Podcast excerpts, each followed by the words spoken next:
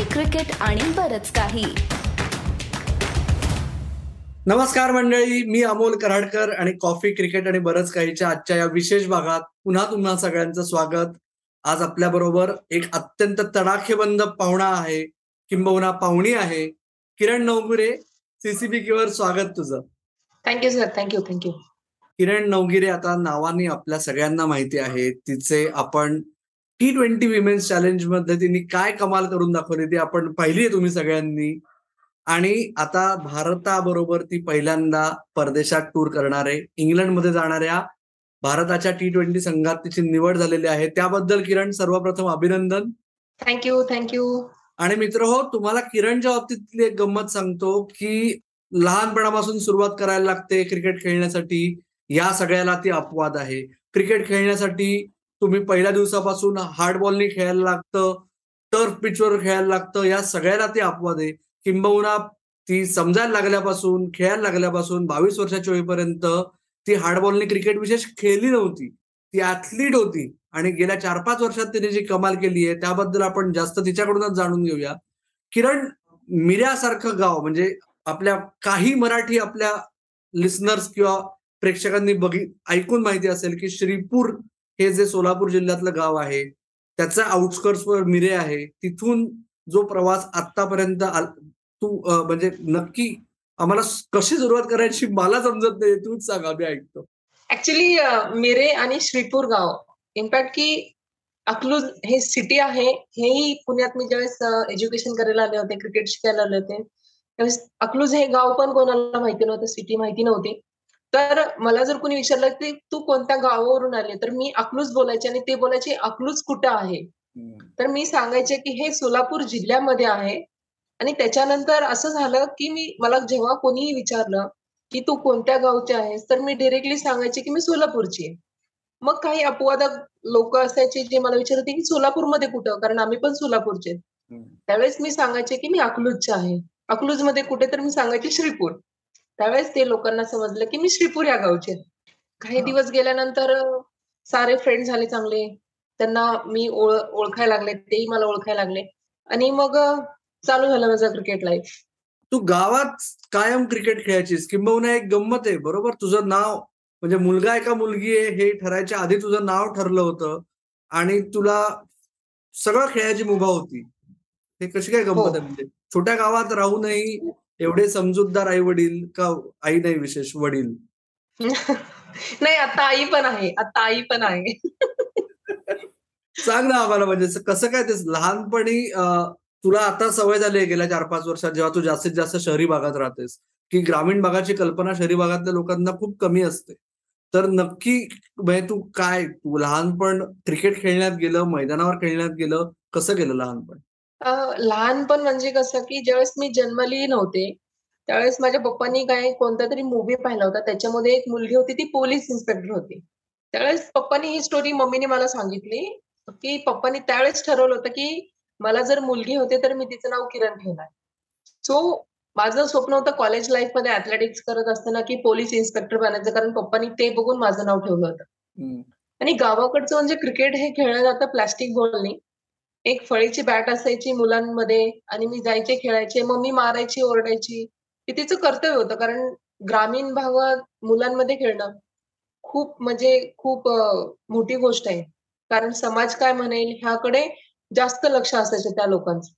कोणाचं करिअर बनतं की नाही बनतं ह्याच्याकडे कोणाचं लक्ष नाही. नावं ठेवण्यामध्ये गाव एक्सपर्ट आहे हे मला कळून चुकलं त्यावेळेस. मम्मी मारायची, ओरडायची, खेळू नाही द्यायची मला, पण त्याच्या अगेन्स्ट पप्पा असायचे की तू जा खेळ, तुला जे करायचे ते कर, फक्त स्वतःला सांभाळ आणि जे करतेस त्याच्याकडे जास्त लक्ष दे, लोकांकडे जास्त लक्ष देऊ नको.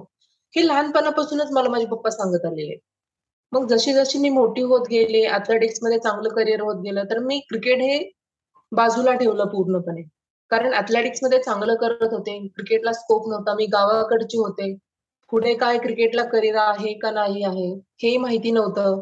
जे किट लागत होतं क्रिकेटचं ऍक्च्युअली त्याच्याबद्दलही काही माहिती नव्हतं. आणि घरची परिस्थिती एवढी नव्हती की मी ते किट खरेदी करू शकते. मी पुण्यात येऊन राहू शकते, हॉस्टेल, सगळंच खर्च, म्हणजे आपण मिडल क्लास फॅमिलीचे तर आपल्या बजेटमध्येच नाहीये ते. सो बेस्ट होता ऍथलेटिक्सला. ज्यावेळेस मी ऍथलेटिक्स करायचे एक शूज लागायचे स्पाइक्स, आणि जिकडे आम्ही कॉम्पिटिशन खेळायला जायचो तिथे जॅव्हलिन भेटायचे. सो माझ्यासाठी ते खूप इझी होतं. आणि ते स्पाइक्स पण जे जॅव्हलिन थ्रोला लागत होते ते मला स्कूलने दिले होते, त्यामुळे मी जास्त खुश होते. त्यावेळेस एक ट्रॅक सूटही दिला होता त्यांच्याबरोबर की मी कॉम्पिटिशनला जाताना मी घालून जाईन. सो अशी स्टार्टिंग झाली माझी. आणि एक 3-4 वर्ष मी ऍथलेटिक्सला डिस्ट्रिक्ट लेवलला खेळले, तर काही म्हणजे सक्सेस नव्हता येत त्याच्यामध्ये. डिस्ट्रिक्ट खेळणं म्हणजे आमच्या गावाकडच्या सगळ्यात मोठी प्लेअर मी होते जे डिस्ट्रिक्टला खेळून मेडल घेऊन आलेले होते. गावामध्ये सत्कार झाले, आमचे सरपंच होते, त्यांनी माझा सत्कार चांगला केला. सो मी खुश की अरे गाव माझ्या बरोबर उभं आहे. मग जशी जशी मी मोठी झाले मग थोडंसं मला मागे खेचण्याचा प्रयत्न करायला लागले की एक मुलगी आहे तर कशाला खेळतीये, एवढं लांब लांब जाणार आहेस तू, हे त्या लोकांचं थिंकिंग होतं त्यावेळेस. सो माझे पप्पा असा एक व्यक्ती होता की ज्यांनी मला निगेटिव्ह शब्द कधी युजच केला नाहीये की किरण तू नको करूस, सगळे बोलतायत तर असं असं. तर त्याच्या पप्पा कसे म्हणायचे की तू त्यांना करून दाखव, ते बोलतायत ना असतं तर तू त्यांच्याकडून म्हणजे ते करून दाखव तू जे करतेस ते. सो एक पॉझिटिव्ह सपोर्ट होता मला लहानपणापासूनच पप्पांचा. मग 9वीत असताना मी स्टेटला क्वालिफाय झाले आणि बालेवाडी इथे झालेल्या स्टेटच्या मॅचेसला मी 3rd आले, बट 1st, 2ndच नॅशनलला घेऊन जातात. सो माझा चान्स मिस झाला त्यावर्षी. आणि मे बी मला थोडासा जास्त कॉन्फिडन्स आला होता त्यावेळेस की मी स्टेट खेळते तर मी पुढेही खेळू शकते. आणि 10वीत असताना मी नॅशनलला सिलेक्ट झाले आणि नॅशनलचं मेडलही जिंकलं मी त्यावेळेस. त्यावेळेस माझी मम्मी ही स्वतः आरती घेऊन माझ्या समोर होते आणि त्यावेळेस तिने मला सांगितलं की तू खूप चांगलं करतेयस, आता करत राहा, फक्त स्वतःची काळजी घे. एवढे दिवस मला तिने त्यावेळेस एक्सप्लेन केलं, त्यावेळेस मला कळलं, कारण मी लहान होते, मला काही गोष्टी समजत नव्हत्या. ती बोलली तू एक मुलगी आहेस तरी काळजी वाटते, समाज सगळंच काही आपण बघत आलोय की आतापर्यंत काय काय होत आले आपल्या भारतामध्ये. सो त्यामुळे मम्मीला काळजी होती, फॅमिलीला काळजी होती. त्याच्यानंतर मम्मीला सगळ्या गोष्टी सांगितल्या. काही टुर्नामेंटला मी तिला घेऊन गेले, मम्मी पप्पाला घेऊन गेले, त्यांना कळलं की सिक्युरिटी आहे मुलींना, चांगले मॅचेस होतात, खूप साऱ्या मुली येतात ज्या गावाकडच्याही आहेत आणि शहरातल्याही आहेत. मग मला 11वीला मेडल भेटलं. मग त्याच्यानंतर न्यूज आली होती की Kiran Navgire national medallist player आहे असं तसं. मग एक सामाजिक सेवा करते मॅडम आहेत एक सविता होरा मॅडम, त्यांनी ती माझी न्यूज पाहिली आणि त्यांनी मला अकलूजमध्ये बोलून घेतलं, त्या अकलूजच्या आहेत, आणि त्यांनी सांगितलं की तुला जर चान्स दिला तर तू चांगलं करशील का. मी म्हटलं मॅम की मला जर चान्स भेटतो तर मी कधी सोडत नाही आतापर्यंत तरी. तर त्यांनी मला चान्स दिला आणि बारामतीच्या कॉलेजमध्ये टाकलं, शारदाबाई पवार महिला महाविद्यालय. तिथे माझं ग्रॅज्युएशन पर्यंत शिक्षण पूर्ण झालं आणि तिथे पोहोचल्यानंतर मी 12वीलाही नॅशनल मेडल घेतलं. आणि क्रिकेट खेळायची इच्छा होती, 2011चा वर्ल्ड कप पाहिला होता, धोनी सरांची इनिंग मला मी आजही आठवते. ज्यावेळेस आता माझं सिलेक्शन झालं तर इंडियन टीम मध्ये मला न्यूज समजली त्यावेळेस मी काही क्षण आठवले की महेंद्र सिंग धोनी सरांनी कसं फिनिश केलं, कसा वर्ल्ड कप आपल्या हातात घेतला, कंट्रीमध्ये कसं आणलं, ह्या सगळ्या मुवमेंट्स मी माझं सिलेक्शन झाल्यानंतर पाहिल्या की बाबांनो मलाही ह्या मुवमेंट्स इंडियामध्ये आणायचे आहेत, जेणेकरून मुलींमुळे एक देश सेलिब्रेट करणारे वर्ल्ड कपच्या मुवमेंट्स. सो तिथं पोहोचल्यानंतर शारदानगरमध्ये पोहोचल्यानंतर मला गर्ल्सची क्रिकेट टीम भेटली आणि ऍथलेटिक्सकडे माझं थोडं दुर्लक्ष होत चाललं होतं, कारण मला 6 मारत होते तर मला क्रिकेटमध्ये जास्त इंटरेस्ट येत होता, कारण क्रिकेट हे खूप कॉस्टली गेम आहे. तर जे काही फॅसिलिटीज लागत होत्या ते कॉलेज पुरवायचं प्लेयर्स लोकांना, सो मला ते अजून इझी झालं होतं. मग तिथले माझे काही कोच होते, देशमुख सर होते, त्यांनी मला सांगितलं की किरण ऍथलेटिक्समध्ये तू नॅशनल मेडलिस्ट आहे तर क्रिकेटमध्ये जास्त असं काही करिअर नाहीये. तर मग मी म्हटलं की सर युनिव्हर्सिटीसाठी तर खेळू शकते मी. तर त्यांनी मग बोलले की ठीक आहे, टीमला आहे तर तू खेळू शकतेस. सो तिथून जर्नी स्टार्ट झाली. क्रिकेटचे एक 1-1.5 तास मी प्रॅक्टिस करायची आणि पूर्ण वेळ राहिलेले जे 7-8 तास आहे मी जॅव्हलिन थ्रो साठी करायचे, त्याच्यामध्ये वर्कआउट असायचा. आणि ज्यावेळेस स्टार्ट केलं होतं त्यावेळेस वर्कआउट हा काही माहिती नव्हता, पण जसं टुर्नामेंटला गेले मुली काय करायचे बघायचे, ते कॉपी करायचे, तिथले काही सिनियर्स असायचे ते मला काही टिप्स द्यायचे, कारण मेडल भेटल्यानंतर सगळे जवळ येतात.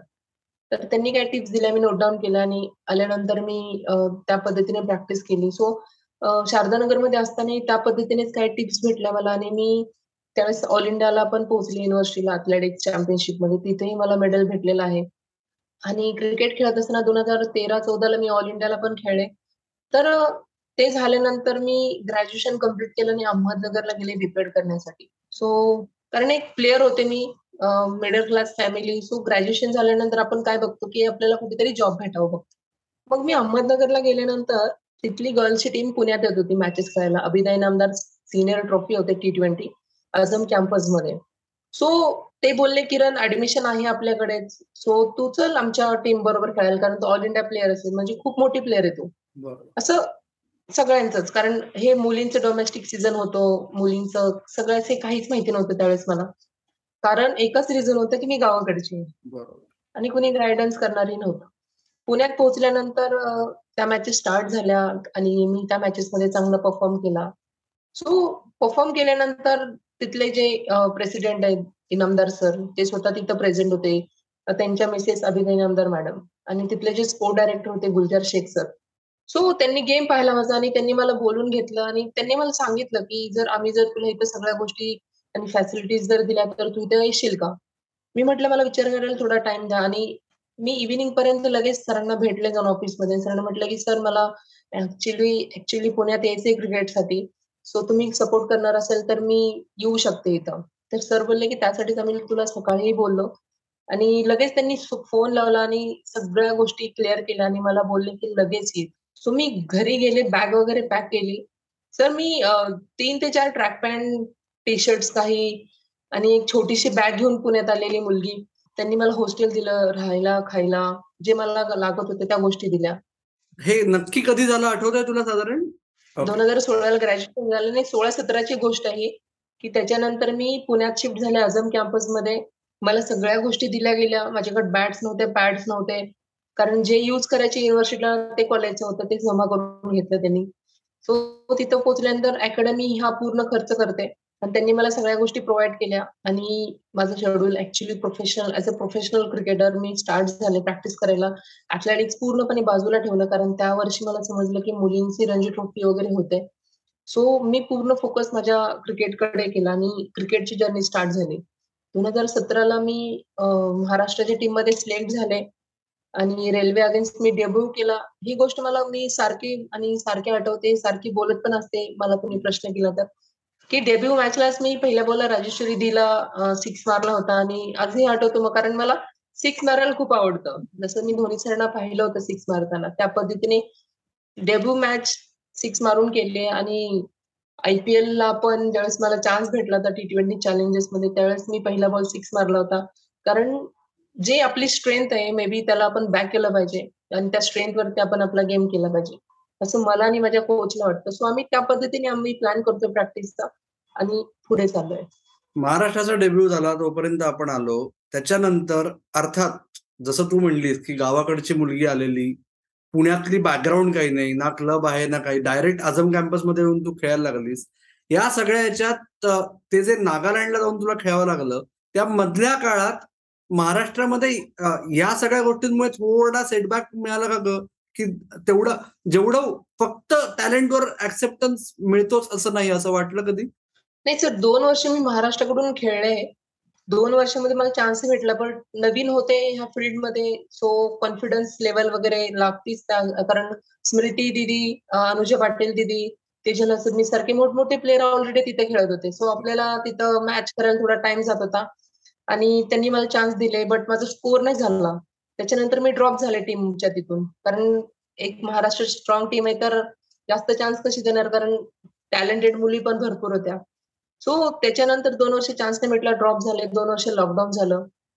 मग त्याच्यानंतर मी गेले सिलेक्शनला, सिलेक्शन ट्रायल्स दिल्या, बट सिलेक्ट नाही झाले. आणि त्याच वर्षी नागालँडसाठी गेस्ट प्लेअर पाहिजे होते 3. सो त्यांनी पाठवून दिलं आणि त्यांना मी रिझ्यूम वगैरे पाठवला आणि त्यांनी मला बोलून घेतलं. माझ्याबरोबर पूनम खिन्नार, गौतमी नाईक, आम्ही तिघे as a guest player professional cricketer म्हणून तिथं पोहोचलो. आणि त्यांनी आम्हाला चान्स दिला. वन डेला एवढा मला स्कोर करता आला नाही नागालँडकडून, बट स्टील की त्यांनी मला T20 साठी बोलून घेतलं. आणि T20 मध्ये मला असं वाटलं एका मनाने की आपण वन डे ती 200 पेक्षा रन पण जास्त करू शकलो नाही, म्हणजे महाराष्ट्राने घेतलं नाही ती आपली चुकी की आपण स्कोर करू शकत नाही तर ते आपल्याला कशाला खेळवतील. सो विचार केला. 1 महिना होता माझ्याकडे T20चा. चांगली प्रॅक्टिस केली, पूर्णपणे बॅटिंगकडे फोकस केला मी. आणि परत नागालँडला गेले आणि पहिल्याच मॅचला 162 रन्स केले. सो एक कॉन्फिडन्स होता, बट रेकॉर्ड झाला हा मला नंतर समजला ज्यावेळेस आम्ही डिनर करत होतो त्यावेळेस सरांनी सांगितलं. आणि स्कोर करत करत गेले आणि काही लोक बोलले की प्लेटमध्ये रन्स केले तर वरती पकडत नाहीत वगैरे वगैरे.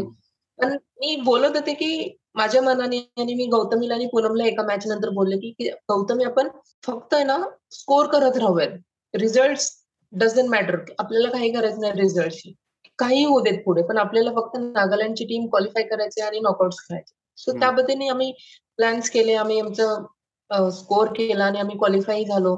नॉकआउटच्या मॅचेसलाही तिथं मी 56 रन्स केले आणि त्याच्यानंतर आम्ही रिलॅक्स झालो एकदम. आणि ऑफ सीझन चालू होणार होता त्यावेळेस थोडस म्हटलं रिलॅक्स व्हायला पाहिजे. आणि त्याच्यानंतरच काही दिवसांनी टीम डिक्लेअर झाल्या, T20 चॅलेंजर वगैरे, त्याच्यामध्ये माझं नाव आलं तर मी जाम खुश होते. आता म्हटलं की अपॉर्च्युनिटीज कशा आलेल्या आहेत, तर अजूनपर्यंत सोडल्या नाही तर मी पण सोडायची नाही. सो पहिली मॅच झाली, बॅटिंग भेटली नाहीये, तर मग त्याच रात्री टीम मिटिंग झाली आमची आणि कॅप्टन कोचचं डिस्कशन झालं. त्याच्यानंतर मला सांगितलं की तू नेक्स्ट मॅचला खेळतीयस आणि वन डाऊन बॅटिंग पण करतेयस. सो मी खुश होते त्यावेळेस आणि प्रिपरेशन पूर्णपणे केलं मी आणि पोचले मॅचला. वन डाऊन बॅटिंगसाठी मला पाठवून दिला आणि मी स्कोअर केला, तर सगळी टीम खुश होते. आणि फायनलला थोडंसं माझ्याकडून काय मिस्टेक झाल्या की मी असं नाही सांगणार, बट नेक्स्ट मॅचला मी नक्कीच करून दाखवेल. आणि चान्स भेटत गेले आणि मी स्कोअर करत राहिले. फायनलकडे आपण येऊ, त्याच्या आधी ती जी पहिली मॅच होती T20 चॅलेंजची, साधारणपणे तुम्हाला सगळ्या मुलींना विमेन्स क्रिकेट फ्रॅटर्निटी सोडून अजून कोणासमोर सामना खेळायची सवय नसते, कारण दुर्दैवाने अजून विमेन्स क्रिकेट बघायला जेवढी लोक यायला पाहिजेत तेवढी येत नाहीत. तर त्या दृष्टीने ते विमेन्स T20 चॅलेंजमध्ये पहिल्या मॅचमध्ये बॅटिंग मिळाली नाही, हे कितपत फायद्याचं ठरलं तुला की ते सगळं सवय झाली त्या सगळ्या प्रकाश होताची एका दृष्टीने? ऍक्च्युली फायदा खूप झाला, कारण कॅमेरा समोर मी फर्स्ट टाइम खेळणार होते. ऍक्च्युली ह्याच्या अगोदर मी कधीच खेळले नव्हते.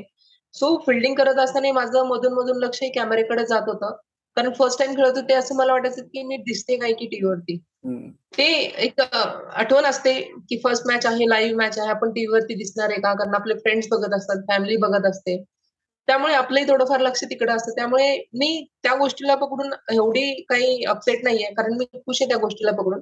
पण पहिली मॅच होती, एक्सपिरियन्स आला की तिकडे लक्ष नाही देता आपल्या गेमकडे फोकस केला पाहिजे आपण. आणि सेकंड मॅचला मी कोचशी बोलले, कारण त्याही पुण्याच्याच होत्या. त्यांनी काही टिप्स दिल्या, दीप्तीने काही टिप्स दिल्या, स्नेहादीने येऊन बोलले होते माझ्याशी, राधा येऊन बोलले होते. सो खूप फायदा झाला मला त्या गोष्टीचा आणि मी सेकंड मॅचला स्कोर केला. राईट. आणि थोडंसं अजून मागे जाऊन, म्हणजे जरी तुझं कॉम्पिटेटिव्ह क्रिकेट बऱ्याच उशिरा सुरू झालं, तरी तू ऍथलीट म्हणून जे काय करत होतीस त्या सगळ्या गोष्टींनी जेव्हा तू परत फुल टाइम क्रिकेट खेळायला लागलीस, तेव्हा ना फिटनेसच्या बाबतीत ना माइंडसेटच्या बाबतीत तू पूर्णवेळ खेळाडू होतीस, त्याच्यामुळे क्रिकेट उशिरा सुरू झाल्याचा कुठल्याही प्रकारे तोटा झाला असं मला तरी म्हणजे व्हावा असं वाटत नाही. तुझं कसं आहे मत त्याच्याबद्दल? नाही सर, ऍक्च्युली ज्यावेळेस मी as a professional cricket start केला त्यावेळेस असं होतं ड्रीम की रणजी ट्रॉफी खेळायची आपल्याला, की असं मनातून वाटायचं की माझ्यामुळे एखादी टीम क्वालिफाय झाली पाहिजे, की कोणीतरी बोललं पाहिजे किरण यार तुझ्यामुळे ही टीम क्वालिफाय झाली आहे. सो ह्या गोष्टी होत्या मनामध्ये आणि म्हणून माझं स्वप्न रणजी ट्रॉफी पर्यंत होतं. डोमेस्टिक सीझन खेळायचा, वनडे खेळायचा, T20 खेळायचा, त्याच्या पुढचं मी कधीच पाहिलं नव्हतं. पण जसं जसं माझं गेम चांगलं होत चाललं तसं तसं गाईडलाईन चांगले भेटल्या आणि जसं डोमेस्टिक खेळायला लागले, काही प्लेयर चांगले चांगले भेटायला लागले, त्यांचे गायडन्स भेटले. जसं की रेल्वेगेज खेळताना मिताली दिदीने काही गोष्टी सांगितल्या होत्या, स्मृती दिदीने काही गोष्टी सांगितल्या होत्या. सो त्याचा इम्पॅक्ट पडत गेला माझ्या मनावरती आणि कॉन्फिडन्स लेवल वाढत चालली होती माझी. मग मी त्यावेळेस विचार केला की नाही यार, मिताली दी इंडिया खेळतायत, स्मृती इंडिया खेळतायत, तर मी पण खेळायला पाहिजे. आणि जसं की वुमेन्स वर्ल्ड कप अजून इंडियामध्ये आला नाहीये, तर का मी ट्राय नाही केलं पाहिजे त्यासाठी. मग थिंकिंग चेंज झाली आणि मी अजून स्ट्रॉंग होत गेले त्याच्यामध्ये. मग हे रिअलायझेशन एक कुठला तरी एक अशी स्पेसिफिक क्षण होता की ज्यावेळेस तुला वाटलं की हो, मी एक स्टेप पुढे जाऊन मी आता भारतासाठी सुद्धा खेळू शकते, असं कुठल्या एका स्पेसिफिक मोमेंटला झालं का ते असं तू म्हणलीस तसं एका फेज मध्ये हळूहळू होत गेलं? ते म्हणजे जसे मी मॅचेस खेळत गेले, डोमेस्टिकच्या चांगले चांगले प्लेयर्स भेटले, त्यांचे गायडन्स भेटले आणि मी सिक्सेस लांब लांब मारत होते. तर जे सिनियर आमचे प्लेयर असते त्यांचं मी आता नाव घेतली, स्मृती दिदी असेल, मिताली जी असेल, अनुजा पाटील असेल, ह्यांनी मला सांगत गेले की नाही तू वरच्या लेवलला खेळू शकते, थोडं अजून बॅटिंग वरती लक्ष दे, थोडं फिल्डिंग वरती लक्ष दे. मग ह्यांची गाईडलाईन भेटत गेली आणि मी ते स्वप्न बघायला लागले की यार नाही मी पण एक दिवशी खेळू शकते इंडिया. जर हे सगळे बोलतात एवढे सिनियर असेल पण आपल्याला थोडं मोटिवेट करतात तर आपण का नाही बघायला पाहिजे. सो त्या गोष्टी मी खूप मनाला लावून घेतल्या आणि त्या गोष्टी मनाला लागल्यामुळे त्या पद्धतीने प्रॅक्टिस केली. खूप रिस्पेक्ट करते मी या सगळ्या सिनियर प्लेयर्सची, त्यामुळे त्यांचंही ऐकलं मी आणि मे बी रिझल्ट आता तुमच्या समोर आहेत जे आता मी इंग्लंड टूरला चालली आहे. बरोबर. आणि तू म्हणलीस तसं की तुझं एक स्वप्न आता नवीन तू उराशी बाळगून आहेस की भारताला T20 वर्ल्ड कप मिळवून द्यायचा. ते पहिल्यांदा जाणीव कधी झाली भारतासाठी सिलेक्शन झाल्यावर का त्याच्या आधीपासून कसं? नाही सर, ज्यावेळेस मी as a professional cricket start झाले, मी डोमेस्टिकही खेळले नव्हते त्यावेळेस मी माझ्या अकॅडमीमध्ये काही मुलांसमोर बोलले होते की मला जर चान्स भेटतोय तर मी नक्की इंडियामध्ये वर्ल्ड कप आणेन. सो हे स्वप्न माझं डोमेस्टिकला सिलेक्ट व्हायच्या अगोदरपासूनच आहे. ज्यावेळेस 2016 आपली टीम सेमीफायनलला फायनलला हरली होती त्यावेळेस ते माझं स्वप्न पाहिलं होतं की एक दिवशी मी सिलेक्ट होणार इंडियाला आणि वर्ल्ड कप जिंकणार. आणि तू म्हणलीस की धोनी तुझं दैवत आहे, तुझा व्हॉट्सअपचा डीपी सुद्धा धोनीशी रिलेटेड आहे, पण धोनीला तू भेटली नाहीस अजून, राईट? सर, धोनी सरांना मला कसं भेटायचंय की त्यांनी जसं देशाला वर्ल्ड कप आणला तसं माझ्या हातात वर्ल्ड कप असावा वुमेनचा आणि मी धोनी सरांना भेटावे, कारण त्यांना भेटायला एक मोठं रिझन पाहिजे मला, जेणेकरून मी काही गोष्टी त्यांच्याशी शेअर करू शकते जे माझ्या मनात आहे ते मी ती गोष्ट घेऊन त्यांना भेटणार आणि त्यावेळेस बोलणार की सर ह्यासाठी मी तुम्हाला आयडॉल मानते, कारण तुम्ही ही गोष्ट आपल्या देशाला आणून दिली आहे आणि ही गोष्ट मला वुमेन्स मध्ये पण आपल्या देशाला आणून द्यायची होती. त्यामुळे धोनी सरांना मी त्या दिवशी भेटणार ज्या दिवशी मी वर्ल्ड कप जिंकणार. तोपर्यंत नाही भेटणार, दैवत समोर आलं तरी पाठ वळवणार नाही, पाठ नाही वळवणार, रिस्पेक्ट करणार आणि हात जोडणार फक्त की सर आता माफ करा पण नेक्स्ट टाइम लवकरच आपण भेटतो. Right right. किरण, आम्हाला एक फक्त सांगतेस की जसं आपण सुरुवातीला म्हणलं, तू सांगितलंस छोट्या गावातून सुरू झालेला प्रवास, या सगळ्या याच्यात कायम म्हणजे तुला हा कॉन्फिडन्स कसा काय आला की हो वडिलांचा पाठिंबा होता, विशेष दोन्ही भावांचा पाठिंबा होता, आईचा नंतर आला, पण मला इथून बाहेर पडायचंय ही एक मुख्य कारण होतं की जे काय केलंस ते एवढं जिद्द लावून केलंस? सर, मुख्य कारण म्हणजे मिडल क्लास फॅमिली होती, माझ्या भावाने माझ्या शिक्षणासाठी त्याचं शिक्षण सोडलं, जॉब केला. सो परिस्थिती सुधारायचं माझ्याकडे आणि माझ्या छोट्या भावाकडे होतं. ह्या गोष्टी मॅटर करतात कारण एक चांगलं जीवन जगायचं असेल तर जॉब वगैरे पाहिजेच असतो. सो ग्रॅज्युएशन झाल्यानंतर मी वेळ ना वाया घालवता मी बीपेड करायला गेले आणि ह्या गोष्टी बघितल्या की माझी परिस्थिती मला सुधारायची.